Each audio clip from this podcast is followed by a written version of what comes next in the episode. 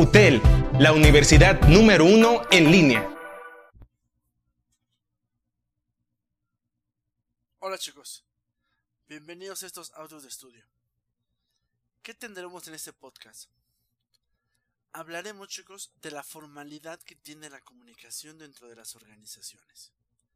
Sí, me refiero con formalidad, con la seriedad, ¿sale? Que requiere cada punto a tratar. Pero sobre todo, los medios de comunicación que la organización pauta para temas de trabajo.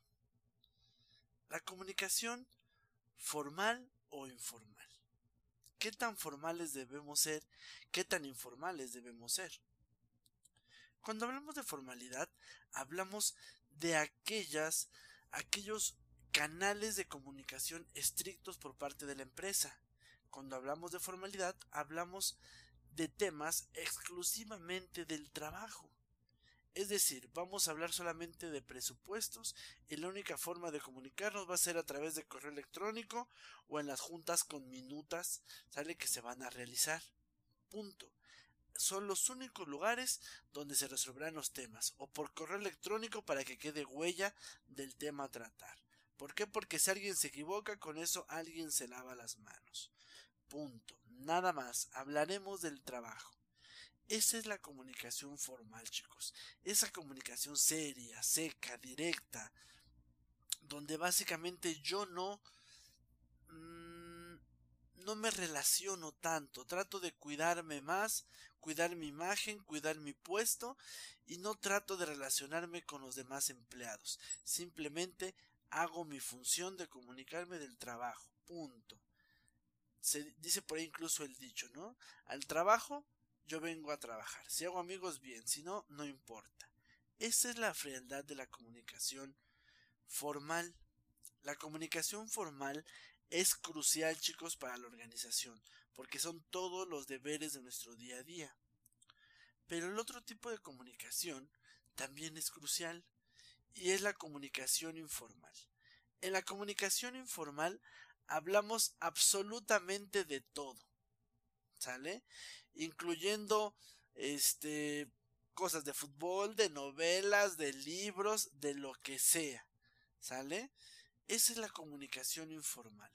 La comunicación informal nos ayuda, ¿sale? A poder relacionarnos, nos ayuda a poder conocer cómo es mi jefe, cuántos hijos tiene, mi empleado, este qué estudió, dónde estudió, cómo es su vida, por dónde vive, si su familia está bien, si, si vive con su padre, con su madre, o ya es soltero, o ya es casado, qué gustos tiene, qué gustos no tiene. Inclusive, los medios de comunicación no son formales, simplemente son charlas, charlas con un lenguaje muy coloquial, donde ocupamos modismos, donde no tenemos tecnicismos, donde ocupamos un lenguaje muy sencillo, muy amplio, donde puedo ser yo en verdad. Así platicamos en la comunicación informal. La comunicación informal no significa que no podemos hablar de temas serios, inclusive podemos hablar del trabajo. ¿Sale? Podemos solucionar un problema, pero de manera informal sin necesidad de que yo mande un correo electrónico, le mande copia a mi jefe y mi jefe a su jefe y a partir de ahí empecemos entre las áreas, ¿sale? A estar desconfiando uno del otro para ver quién se equivoca y para que demuestren que yo no me equivoco y que yo no soy el malo sino es él. No, la comunicación informal no. La comunicación me acerco si tengo un problema, alguna sugerencia, algún tema y tengo yo los yo tengo los conocimientos del tema, me acerco con la persona que también tiene los conocimientos del tema y si ésta tiene una apertura para poder este tener confianza en mí y yo en ella, solucionamos el problema de una manera buena onda, ¿no? Oye, Rosy, ¿cómo estás? Oye, fíjate que tengo una bronca con el reporte que me enviaste. ¿Por qué? ¿Qué pasó? Lo que pasa es que voy con las cifras no me cuadran. ¿Sale? Este. Podría mandarte un correo y hacer un despapalle. Pero tampoco se trata de eso. Lo que podemos hacer nada más. Tú dime, si están bien, pues sale, así le damos. Pero yo decía para, pues al fin y al cabo somos compañeros, ¿no? O sea, somos amigos. No me gustaría tampoco hacer un mega despapalle. ¿Sale? Pero si si revísalo, si ves que está bien, pues le damos. Si no, pues corrígelo y ya me dices y ya para yo no hacer mi reporte no empezar a trabajar. Ah, pues ¿te parece que lo revisemos de una vez? Dice Rosa. Sale, me parece. Lo checa Rosa. Mm, tienes razón. Sí, está mal aquí. Déjame lo corrijo rápido. Oye, gracias por avisarme. ¿eh? Te debo una. No, te debo dos. Te debo... Es más, vamos, te invito a la comida porque si no me hubieran regañado enorme. Sí, no te preocupes, chécalo. Ese tipo de comunicación, chicos, es una comunicación muy de amigos, de confianza, donde yo no trato de exhibir a la otra persona. En este, en este tema lo pude solucionar con la comunicación informal. Pero hay veces que la otra persona no se presta. Entonces, pues ni modo, tenemos que recurrir a la comunicación formal.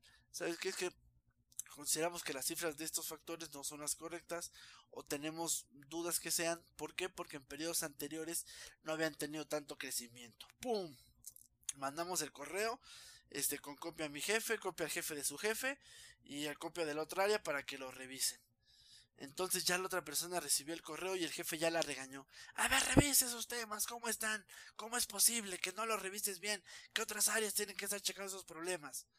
Si se fijan, la comunicación formal trae un poco de recelo. La comunicación formal es un poco más fría. La comunicación formal aleja a las personas. ¿Sale? Por el contrario, la comunicación informal no.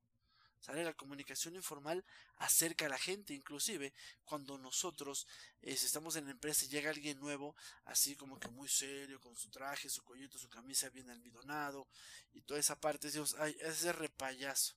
No, re payaso, ya me cayó gordísimo, me cayó gordísimo. No, que ni me habla a mí, ¿eh? Porque ese se ve que ser súper payaso y luego se siente mucho porque viene de una escuela privada.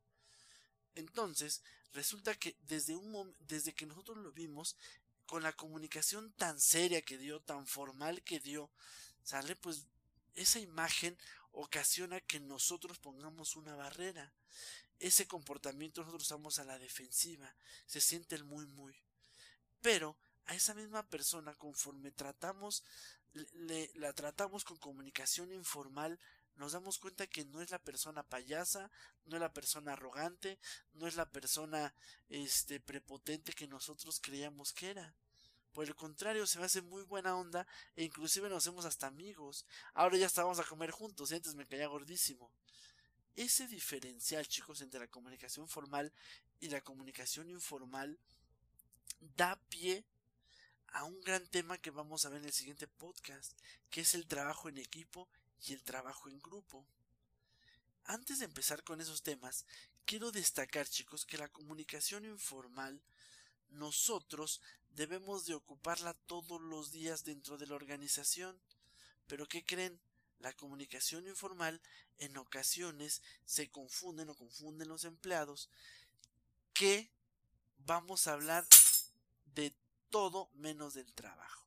Del chisme, de la novela, de los libros, del fútbol, de lo que vimos, el, lo que hicimos el fin de semana, etc. La comunicación informal inclusive, muchos confunden que aquí entran los albures, las groserías, los chismes, los rumores, y es totalmente falso. La comunicación informal ¿Sale? No debe de incluir ni rumores, ni chismes, ni, ni groserías, ni acosos, ni nada. Cuando yo como jefe escucho una comunicación de ese tipo, sale con chismes, rumores, la debo de parar de tajo y tomar las consecuencias. Eh, bueno, la debo de parar de tajo primero y segundo, sale, debo de hacerles notar a mis empleados o a la gente que les escuché que ese tipo de cuestiones no se permiten no en esta empresa. Una cosa es que se permita la comunicación informal y otra cosa es que se permite ese tipo de cuestiones. La paramos en seco, esa no la dejamos crecer. Yo como jefe jamás le digo a mis empleados, oye güey, o menos dejo que mi empleado me diga güey, ¿no? Debemos de tener, una cosa es la, la informalidad y otra cosa es ya la patanería, ya es la grosería. Entonces debemos de tener cuidado con esa situación, chicos. La comunicación informal, a su vez, debe de requerir también un cierto control por parte del jefe. Hagan de cuenta que estoy en la oficina y de repente ya escucho que mis empleados están echando ya mucho relajo. Entonces, ¿qué es lo que hago? nosotros tenemos que sacar el trabajo día a día, ¿no? A través de la comunicación formal, que son temas de, trabajo exclusivos, reportes, este, proyecciones, oficios, documentos, etcétera. Debemos de sacar todo ese trabajo, pero la gente está ya lleva mucho tiempo platicando. ¿Qué tengo que hacer de una manera muy, muy diplomática? Salgo a donde está mi equipo de trabajo, escucho, medio me río y le pregunto tal vez a uno de ellos, oye, ¿cómo vas con este tema? Y de repente en automático todos van a dejar de estar charlando en temas informales y se concentrarán en el trabajo. ¿Sale? Si vemos que no pasa, igual de manera diplomática voy con otro, el que está generando. Oye, ¿cómo tienes este reporte? ¿Cómo vamos?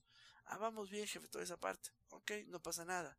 Cuando nosotros tenemos buenos resultados, podemos dejar que la gente interactúe. ¿Se imaginan que solo fuera comunicación formal en la empresa? Qué aburrido sería, ¿no? Qué estresante solamente hablar de temas del trabajo y cuando está el tema del trabajo, quedar calladitos viendo hacia enfrente. No, será muy pesado. Entonces, esa, esa comunicación formal e informal me hace, en específico la comunicación informal, me hace tener grupos o equipos, temas que veremos en el siguiente podcast. Muchas gracias.